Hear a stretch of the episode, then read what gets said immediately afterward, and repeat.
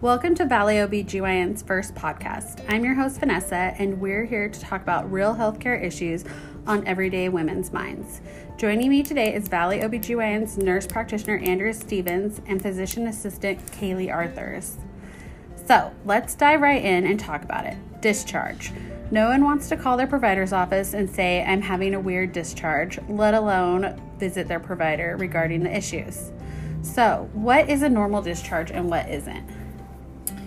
Well, I think that's a common question we get from a lot of um, young women and uh, women of all ages, and discharge can really vary from person to person. Um, often, the discharge can vary throughout your menstrual cycle and also be affected by what type of contraception you might be using. But generally, normal discharge tends to be clear or straw colored. Um, certainly doesn't have much of an odor to it, although that can vary from person to person.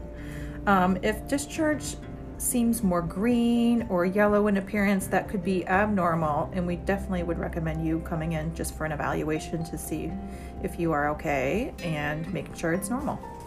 If it's itching you or burning you or having kind of an abnormal or funny discharge, particularly after sex, that is something we'd love to check out. Okay. Um, a common question we get in the office is regarding bacterial vaginosis and yeast infection. Is there a difference in the discharge you are going to see with bacterial vaginosis versus a yeast infection? Um, so typically, or more commonly with like yeast infections, the symptoms will be like mild itching or irritation. Um, sometimes they'll describe the discharge as more thick or a heavier white in color, and then very commonly they'll say they have kind of more itching or irritation with intercourse. Um, or one other history maybe that they've had a recent antibiotic use. Um, versus bacterial vaginosis, um, the main symptom they'll describe is more of an odor. Um, they use the term the fishy odor, um, uh, worse after intercourse, things like that. Um, the discharge is typically a more yellow in color or yellow green, um, and sometimes can have more pelvic pain, um, depending on kind of what kind of symptoms they have.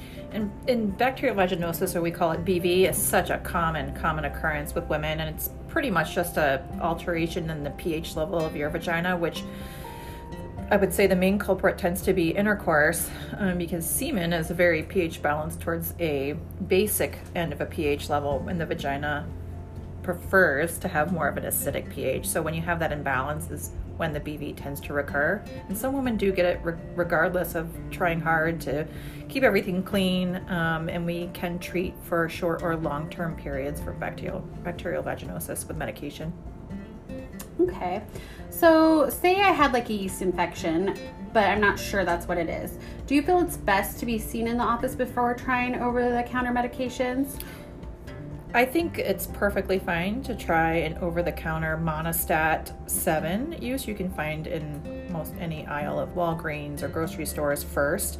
But if you have ongoing abnormal discharge or burning or any other concerns, we'd be happy to see you just to make sure you're being treated for the right thing. Okay.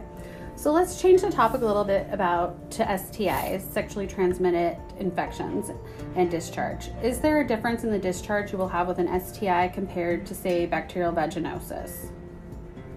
Um, some STIs really patients don't experience any symptoms, or a comment I get is that they just feel like something's off. Um, whereas other ones, um, trichomonas, for example, will have a quite noticeable um, in- increase in discharge and color and um, uh, sometimes some irritation symptoms that overlap with bacterial vaginosis, um, which is why sometimes we will um, send off testing for all of it um, when evaluating symptoms because sometimes they can be overlapping.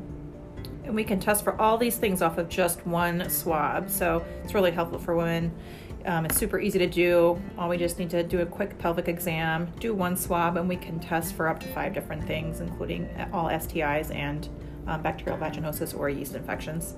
It's very convenient. Can you have one more STI at one more than one at a time? Unfortunately, yes, you you can, and often, sometimes even just bacteria and yeast do like to live together, and sometimes those can exist um, with an STI as well. So the only way to be sure is to do the test. okay. Well, if you'd like to know more about these questions, feel free to give our office a call to schedule an appointment.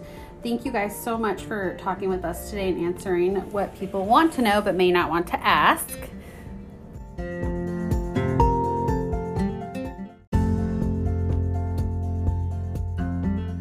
You're listening to Valley OBGYN's podcast, The Valley Spec, and I am your host, Vanessa. You just heard from Valley OBGYN's nurse practitioner Andrea Stevens and physician assistant Kaylee Arthurs. We will have another interesting and informative podcast for you very soon.